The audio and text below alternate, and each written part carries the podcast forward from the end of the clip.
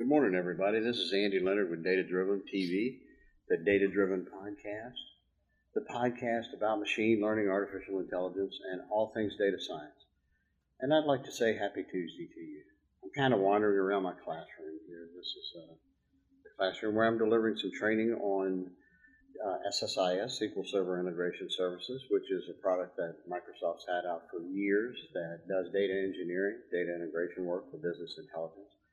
And I'm early, but I'm kind of always early because I'm a morning person. But what I wanted to uh, share with you today is uh, it's Teacher Appreciation Day. And I'm not bringing it up because I'm delivering training today, I promise. But um, I'm bringing it up because I want to thank all of my teachers, all the way back to my, my first teacher um, in first grade, uh, Miss Owens, who, uh, who helped, helped me learn.